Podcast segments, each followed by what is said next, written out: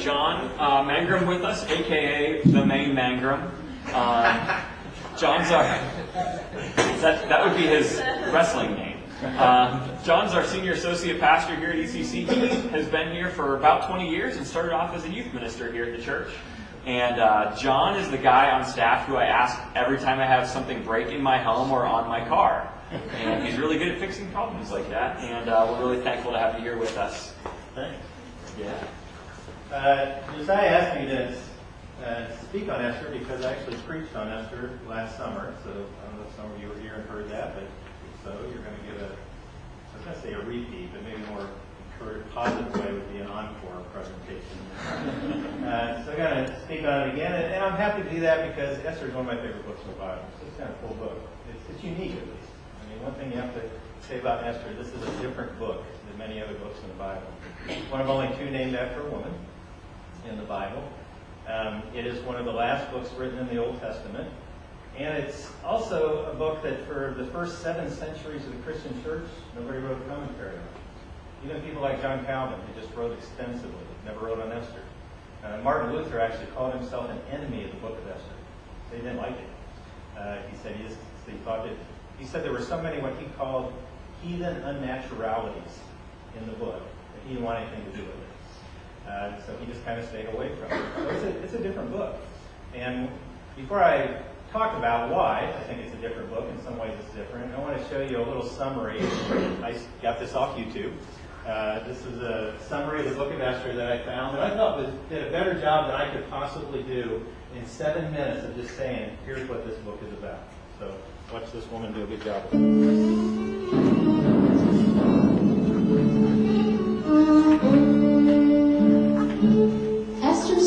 takes place during the years of the Jewish exile, around 470 BC. Now the Jews had been defeated by Babylon, which meant they were exiled from their homeland and taken as slaves. But later, the Babylonians were defeated by the Persians. So now, the Jews found themselves under the rule of the Persian king, Xerxes. That's where our story begins. King Xerxes decided he was going to throw a party, and this wasn't your standard cookies and punch type of party. This party lasted for seven days and included all manner of lavish feasting and drinking. Now, on the last day, the king decided to show off his queen, who was very beautiful. But when he called for her to come to the feast, she refused. This greatly angered the king, and not only the king, but his counselors and noblemen as well, because they were thinking, if the queen treats the king this way, wives everywhere are going to start disrespecting their husbands. They're going to be mouthing off, refusing to change the baby, they're not going to cook the falafel for dinner, it's going to be chaos. So the king declared that the queen was no longer the queen, which meant that he needed to find a new one. Now, if you're an all-powerful male in the ancient world, what better way to find a new wife than to parade every beautiful single woman in the land for your palace? So that's what he did. Among the hundreds of women sent to the palace was a girl named Esther. Esther was secretly a Jew, and she was also an orphan raised by her uncle Mordecai. And though she was essentially the lowest possible social class, the Lord was with Esther, and she was a beautiful and graceful woman. When she was brought to the palace, she found favor among all the king's staff, and ultimately the king himself, who chose her to be queen.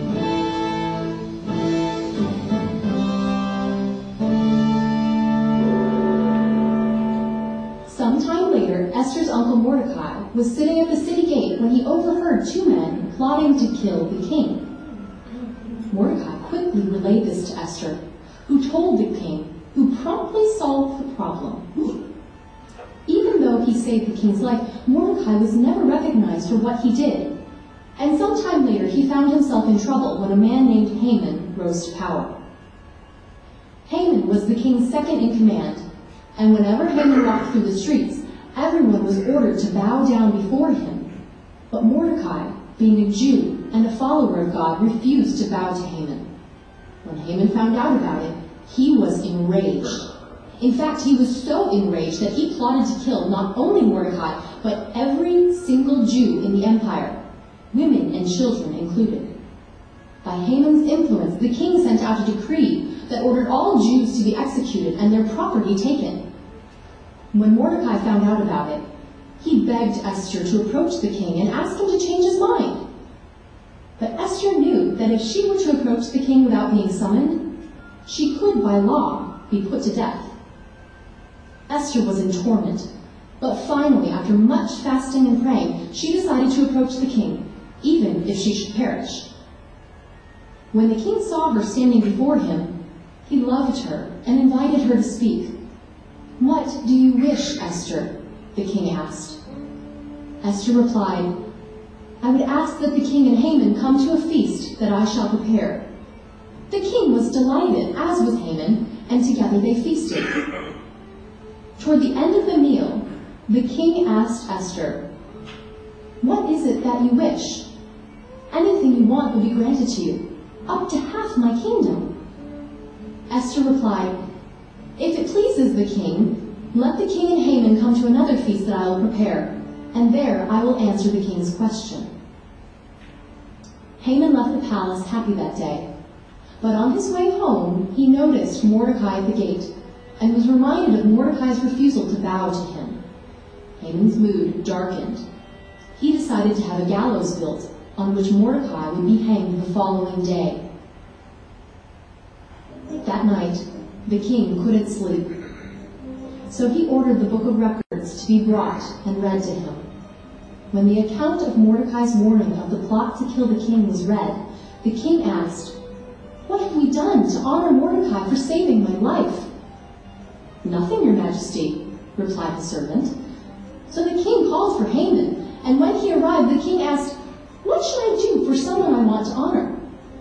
Haman thought he was thinking of him, and he said, You should put your royal robes on him, and a crown, and let him ride your horse through the streets so that everyone will know that this is the man the king honors. The king thought that was a great idea, and he said, Perfect! Go and get Mordecai and do exactly what you have just said. In fact, you can be the one to lead the horse around. Soon after this, the day of Queen Esther's feast arrived. After they had finished eating, the king again asked Esther, What is it that you wish? Anything you want will be granted to you, up to half my kingdom. Esther replied, O king, if it please you, all I ask is that my life and the life of my people be spared. For I am a Jew, and it has been decreed that all Jews in the empire should be annihilated. When he heard this, the king was furious. Would do such a thing to my queen? He shouted. Haman, replied Esther. And furthermore, he has built a gallows to hang Mordecai, who once saved the king's life. The king replied, Then let Haman be hanged on it. And so it was. Haman was executed on the gallows. And a new decree was issued, saving the lives of the Jews. Esther and Mordecai were honored and spent the rest of their days serving the king.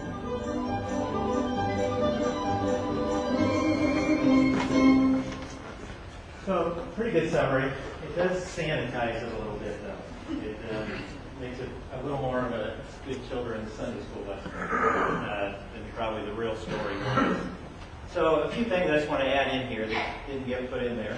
Um, so, when the Persians conquered the Babylonians, so again, the Jews have been conquered earlier by the Babylonians. Persians come in and conquer them. Cyrus at the time is ruler of the Persians.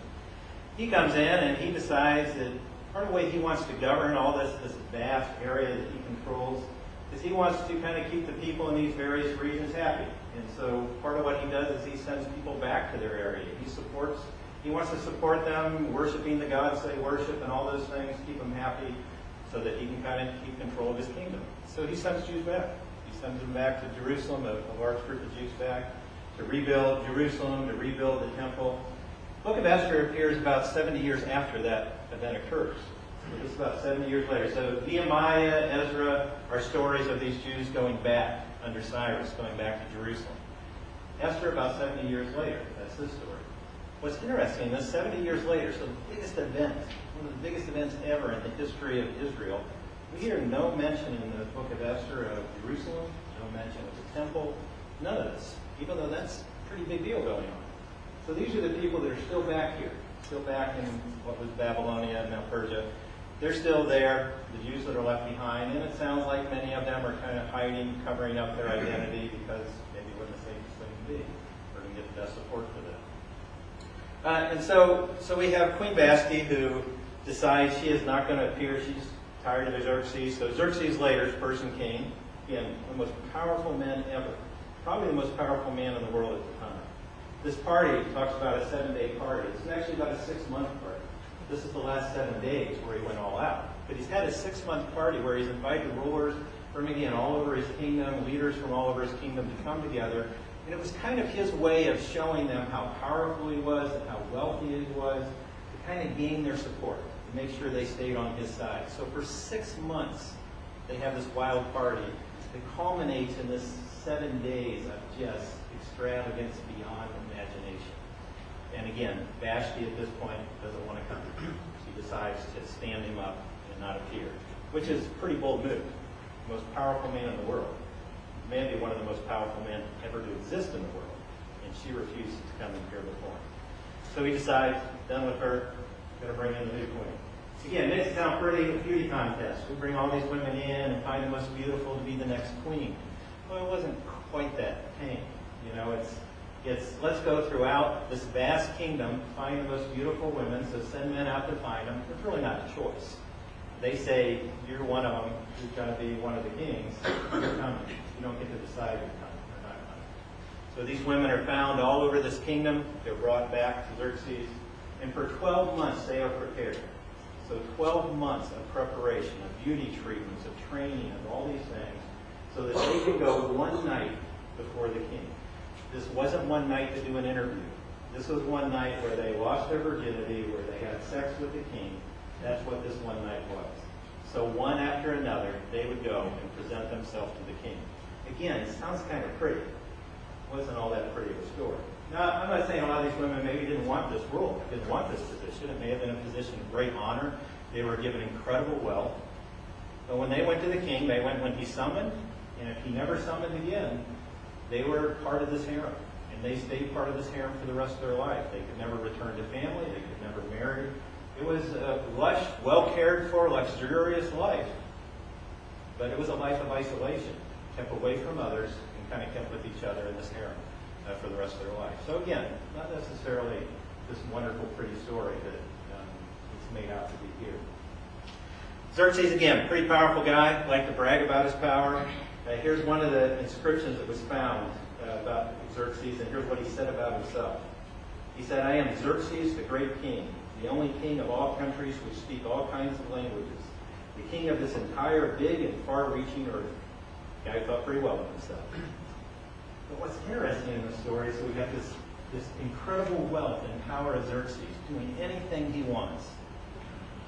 And, and what kind of stands out when you read the book of Esther, and it's why I think Martin Luther hated the book, is because there's no mention of God anywhere. This is one of only two books in the Bible where God's name is never mentioned. The other is the Song of Songs, and there's some controversy there whether it actually is mentioned once. Here, never. Never mentioned at all. Matter of fact, in this book, you won't find, there's one occurrence where Esther, again, before she's going to approach Xerxes to plead for her people, um, she asks Mordecai, her uncle, to ask everybody he can to fast. So probably we can assume there she meant fasting and prayer. But there's really no mention anywhere in this book of prayer. There's no mention of angels. There's no mention of visions, of prophecies. There's no, none of these kind of things we often find in the Old Testament. None of it in there whatsoever. Matter of fact, we don't even find anything mentioned about the law. They seem to completely ignore the dietary laws that Jews consider so important. They, ignore Sabbath. You don't hear anything about it there. Everything that would make you think this is a book about God's people and this is a God story is absent from the story. Nowhere in here. You really can't even catch a hint of God. Any place other than that one little interaction with Mordecai and Esther about her going to to Xerxes. Everywhere else, he seems to be gone. So you've got you've got Xerxes and his incredible power, people like Haman and their incredible power. And then you got the Jewish people who seem to be completely alone and hiding and helpless. Right? So the story line's kind of set. Power, nobody. powerless over here. Um, and, and we sometimes want to say, well, you know, when you're if you're making up your flannel graph for your Sunday school class on this, you're going to make Esther the big the big heroine, right? Because she's the one who really saves the day. She saves the Jewish people because she finally goes to Xerxes and risks her life by asking for him to save her people, and she kind of works out this little plot to save them. But honestly, I'm not really sure that's what's going on here, because she she was pretty hesitant to go. It seems to be Mordecai saying, "You're going or you're going to be exposed. As a matter of fact, you're going to get left behind if you don't go." Here's what Mordecai says to her in Esther chapter 4. Do not think that because you are in the king's house, you alone of all Jews will escape. For if you remain silent this time, relief and deliverance for the Jews will arise from another place. But you and your father's family will perish. And who knows but that you may have come to your royal position for such a time as this. Which again, it's kind of like, Esther, you better do it or else. You're going to be in big trouble if you don't do. But he also throws in there, there's a positive spin to it. This may be why God has placed you in this very position. This may be why all of this has come to be so that you, in this moment, can perform this task to save your people. So, so remember that calling. Consider that calling. But if you don't do it, also, God's still going to take care of his people. And matter of fact, you and your family may be in big trouble if you don't do it. So kind of a threat mixed in there too, right? It's not necessarily all, can't wait to go save my people. It's going to save my own butt while I'm also at this. Um, yeah, and Mordecai, it sounds like, well, Mordecai, you know, he's the guy who, he won't bow to Haman, so that's a, that's because he is just this follower of God. Well, there's really nothing in God's word that says he couldn't do that. He bowed to rulers all the time. That wasn't a strange thing. He wasn't being asked to worship him or anything. In fact, in this case, probably the reason that Mordecai wouldn't bow to Haman was probably an issue of pride. Because Haman was an Agagite. Agagite. And uh, he was a descendant of King Agag. Hated, the hated Amalekites, hated by the Jews.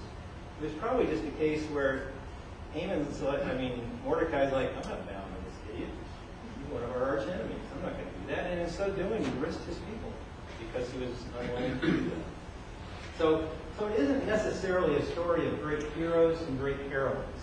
People who, in some way, stepped up, but not necessarily the people who are running to serve God. This isn't like a Daniel story, you know, where I am not going to bow down and I'm not going to worship false gods and I'm, I'm not going to cease to pray because I'm going to serve my God. This really isn't that kind of story.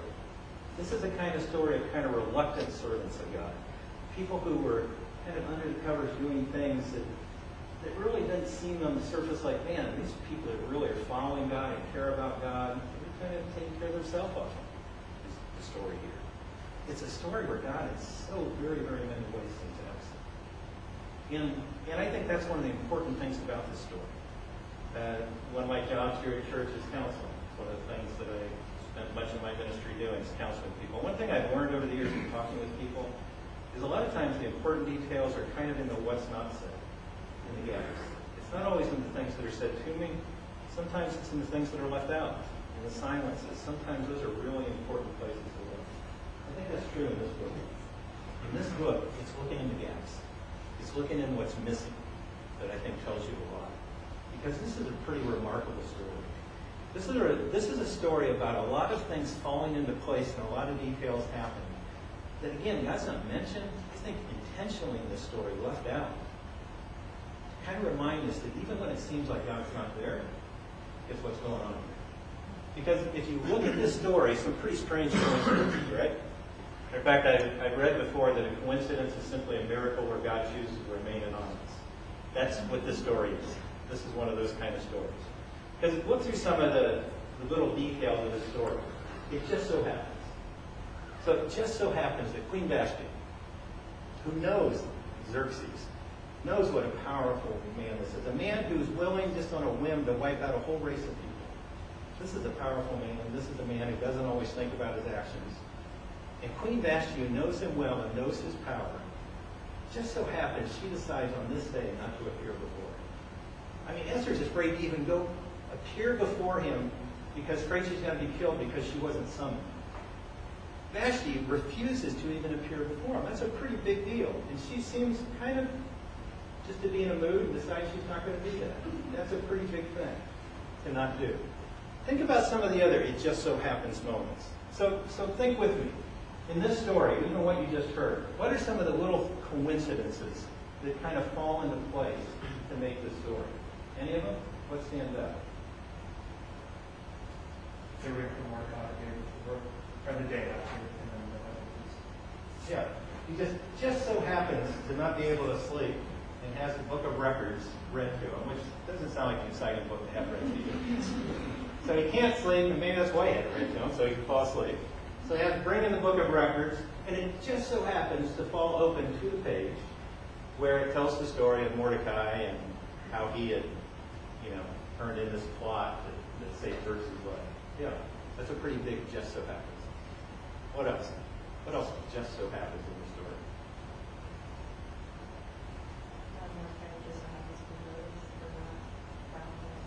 Yeah, yeah. It kind of falls into the story, right? He's the one who, again, I mean, who is Mordecai? I mean, why is this guy floating around? Why does he even hear this plot? I mean, that's a pretty big deal. You're plotting to kill Xerxes, right? Pretty big deal.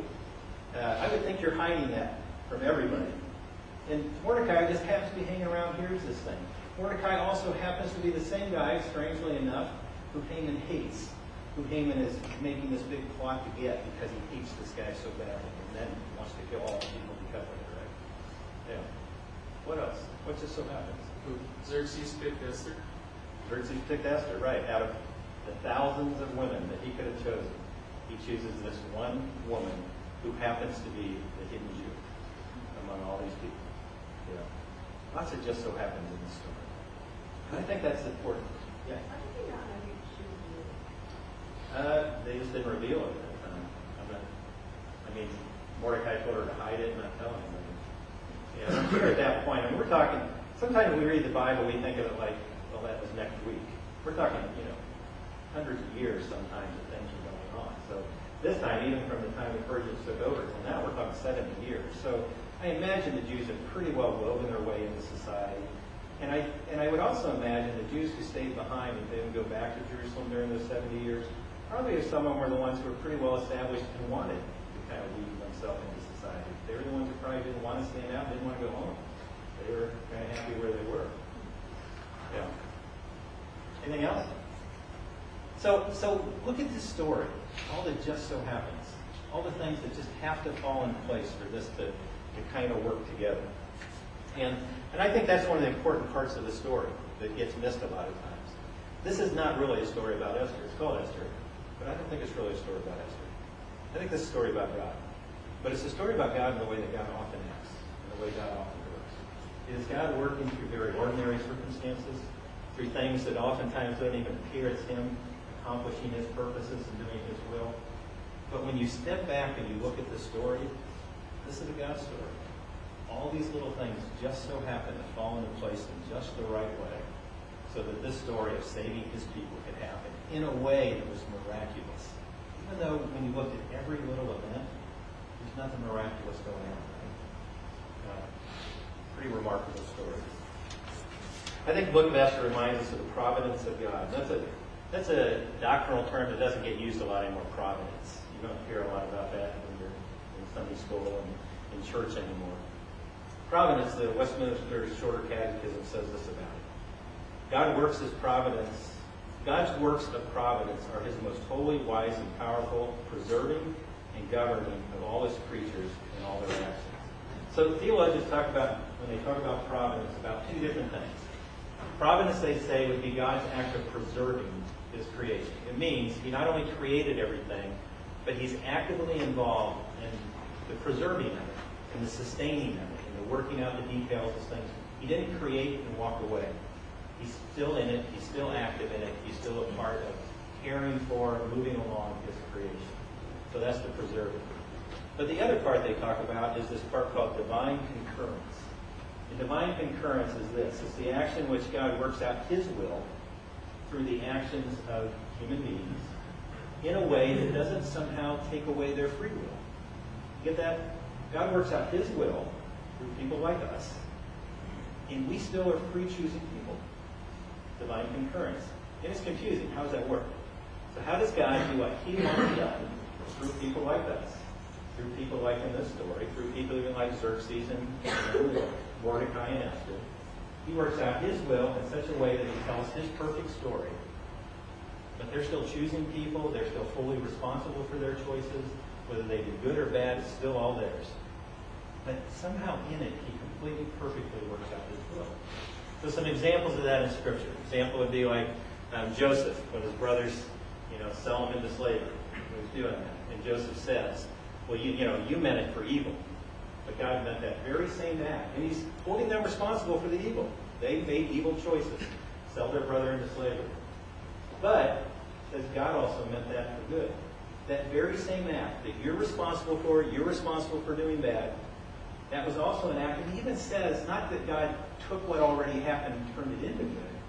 He's saying God meant it for good before it happened. Somehow God was in this thing, and this was part of his perfect plan.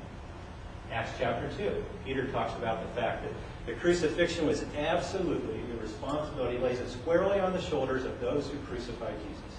It was an evil act. And yet, in Acts chapter 2, he also says, and yet God used that very same act. He foreordained it. He knew it, planned ahead. It was part of his good story and his good purposes to accomplish his good will. How in the world do those two? How in the world can we be choosing people, making choices, sometimes even for evil purposes? So, a Xerxes and a Haman, the story of some incredibly powerful people doing things out of this selfishness, out of this desire to exert their power, uh, out of promoting themselves. They think that they're in charge of the story. But the story of Esther is really the story of how God's in control all along. Nothing they could do, nothing they could say, none of their evil could get in the way of God telling the good story. Matter of fact, God didn't even miss a beat. He just wove that right into the story. Yet they're still responsible for all the evil. It's all theirs. It all rests on their shoulders. It was their choice. I don't really fully get it. It is a mystery in Scripture, this thing divine concurrence. Probably why you don't hear a lot of sermons preached on it. Because it makes your head spin a little bit. How in the world does this work? Uh, here's a quote from uh, theologian Michael Horton. He says that Scripture holds humans responsible for their own actions and yet affirms God's sovereignty. So too must we. These two truths are never resolved in Scripture, but held together, acknowledging their mystery. And there's just some things we don't fully understand. This is one of them. Scripture doesn't really fully give us the answer to this question. It simply says human beings do choose, human beings are responsible for their choices, and that God is powerfully and sovereignly working out his good plan, none of our choices are going to get in the way of it. In fact, they're not only not going to get in the way of it, God's going to use them, incorporate them, work them into a good story.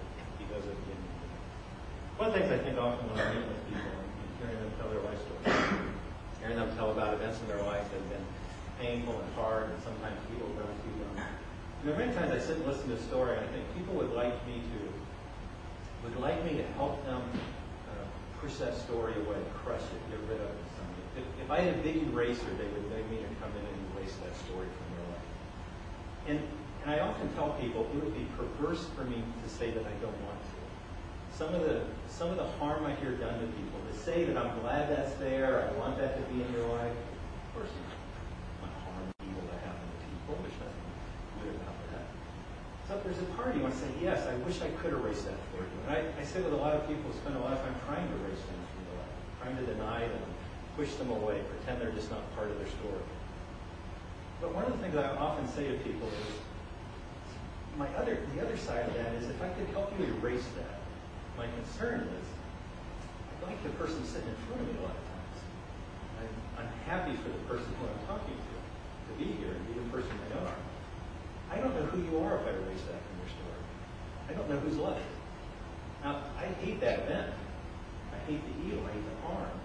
But I don't know you apart from that story. And I don't have that choice anyways. I can't erase anyways. So one of the things I often say is, that it's interesting to me in Scripture how God never calls those things good. He never affirms them. He calls them what they are, evil. He calls them bad. Yet at the same time, God, who could erase, chooses not to. What God chooses to do is to redeem. And it's a very different work. He doesn't erase. He takes even those things meant for evil, and he doesn't let evil win. I sit sometimes in front of people where I hear stories. I've heard stories told by people that honestly, um, they are the stuff of movies and books, and they are just unbelievable stories that people have told of things they go through. And, and one of the things that I've, I've learned again and again over the years as a pastor is um, we would all be amazed to hear true stories of the people around us. And we think those are rare stories. They're not so rare, the stuff of the movies. They're actually kind of life. They're all around us all the time. Around us in this church. Around us anywhere you go on campus, anywhere you go. There are a lot of stories of a lot of evil and a lot of harm and a lot of hurt in this fallen world. Absolutely. But as I talk to people, one of the things I'm often telling them is uh, the cool thing is that we also have a God who is not at all slowed down by that, not at all hindered by it, who will still tell a good story, and many times the stories in front of me are a great reminder. That, that I'll be talking to someone and I'll think, your story is a story where Satan should have won. Your story is a story where evil should be the victor. Absolutely. It is a story where darkness seems to dominate. And yet I'm sitting with someone where that's absolutely not the case. Darkness did not win. Evil was not the victor. Again, everything in that story tells me that's the way it should be, right? That makes sense. But so often it's not the case. Where, where God's stepping in in the moment can take all that darkness and can move it towards light. Can change the whole trajectory of the story. It doesn't call mean that that was good. Doesn't mean we wish it for someone. Doesn't mean you would say, oh, I'm glad that happened to you. It just means it doesn't God down. God's never hindered. No matter what we think. And, and that's one of the things when I look at the book of Esther, I, I come away with. I come away reminded book of Esther that when we look around and seems sometimes like evil is winning and, and things are all going wrong and where in the world is God, God isn't hindered by any of that. God sometimes doesn't stand out in remarkable, miraculous ways, and He's still there. And He's still active. And many times we have to wait and look back at the story to see where He's been present. A lot of times, right now in the moment, you look through the story of Esther, and every one of those little moments, they probably look like nothing more than coincidence, right? But you weave them all together, and they are absolutely the story of a powerful God who is doing powerful work, working towards a good end. Um, I think I think we have to look hard at our own lives sometimes to find that and pay attention to it. In fact, I, I tell people all the time, I think we ought to be good uh, story detectives. We ought to be people who look hard at our own lives and look and say, where do I see God's presence? Where do I see His activity? Where do I see His name? Esther calls me to do that, right? If you ever read the book of Esther and you want to find God in this story, you've got to pay attention to the story. You've got to look in the gaps. You've got to look, stand back and look at the whole story. And absolutely, you see God and want to glorify Him. And the people of Israel glorified God ever since because of those events.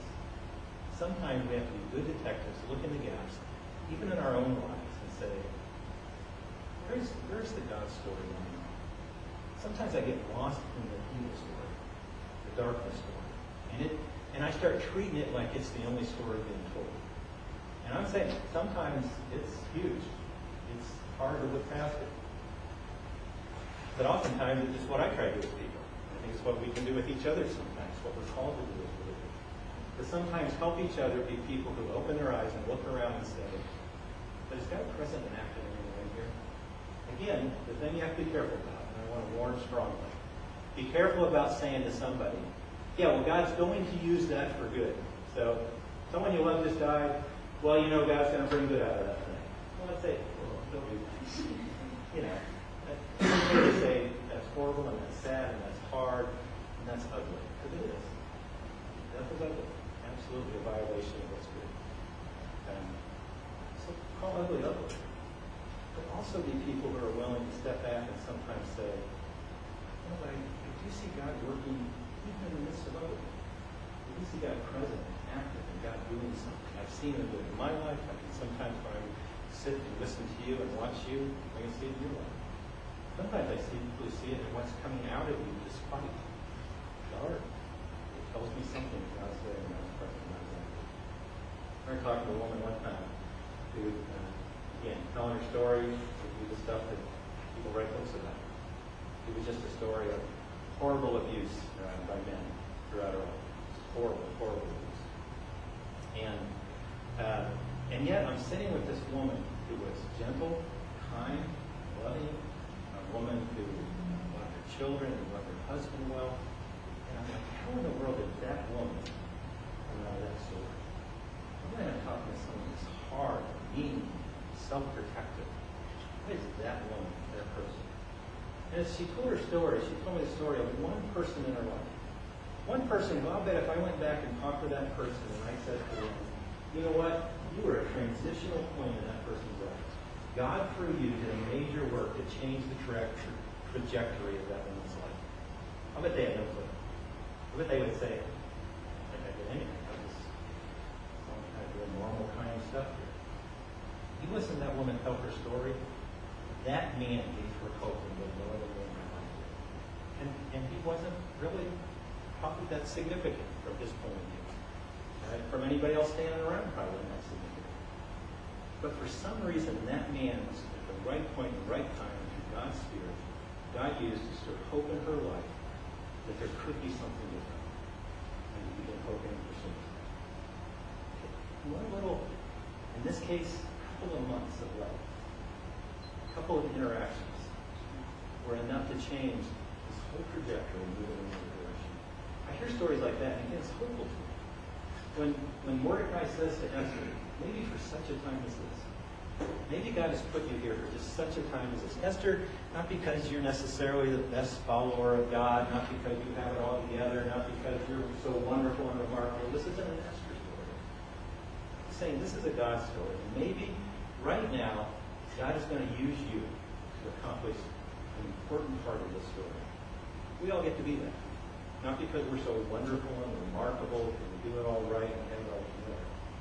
Because if we are willing, when we feel God calling us, if we are willing to step into those moments where we see an opportunity to, to serve God, to follow God, to obey God, to share His love, to be an example of His love, if in those moments we step stories like this are encouraging to me. Because they say, you know, even those moments major, life-changing events. I may not be perfect, I may not have it all together. You know what? I've never seen a miracle personally. Not much called a miracle. I've never heard this audible voice of God. I've had people tell me they have, and I believe them. I've not. Uh, I'm not somebody who's, again, miraculous, supernatural. You know, I think I've seen Esther kind of miracles. I've not seen the kind that some people talk about. I'd like to. That'd be kind of cool. Remember when I was in Africa a few years ago, I talked to a man I really respect him. He was telling me some miracles. And I was like, I want some of those. I want to see some of those. That's not giving me this. I'm not, I'm not having this. But when I look at my life and when I look at the lives of others, what I see is God doing miraculous work. Oftentimes through very people. And, and I always want to thing. Dan mentioned it this morning in the sermon. That sometimes we get caught up in thinking that God is only present when there's a supernatural. That's the only way God works. And I want to say God is doing a supernatural work in the ordinary. Many times I said it. I go pray with people in the hospital all the time. Of the things I do on a regular basis, people in the middle of a health crisis. And again, when I pray for them, I'm not always praying. I, I always am praying. Praying back to God will do a miracle and heal them. But I'm also praying for God, I hope you will use the skills of these doctors these nurses and these medications and these researchers to do this good work of healing. And you know what? One isn't less a miracle than the other. God works through the ordinary. God works through the miraculous. God works. What is miraculous is that in this fallen world with fallen people like us, God continues to tell this good story and win the battle. That's the miraculous. That's the story of Esther. So when you when you look at the story of Esther, don't get so lost in Esther and Mordecai. Look at the gaps. Look for God. See if you can find him. It's pretty remarkable. Let's pray.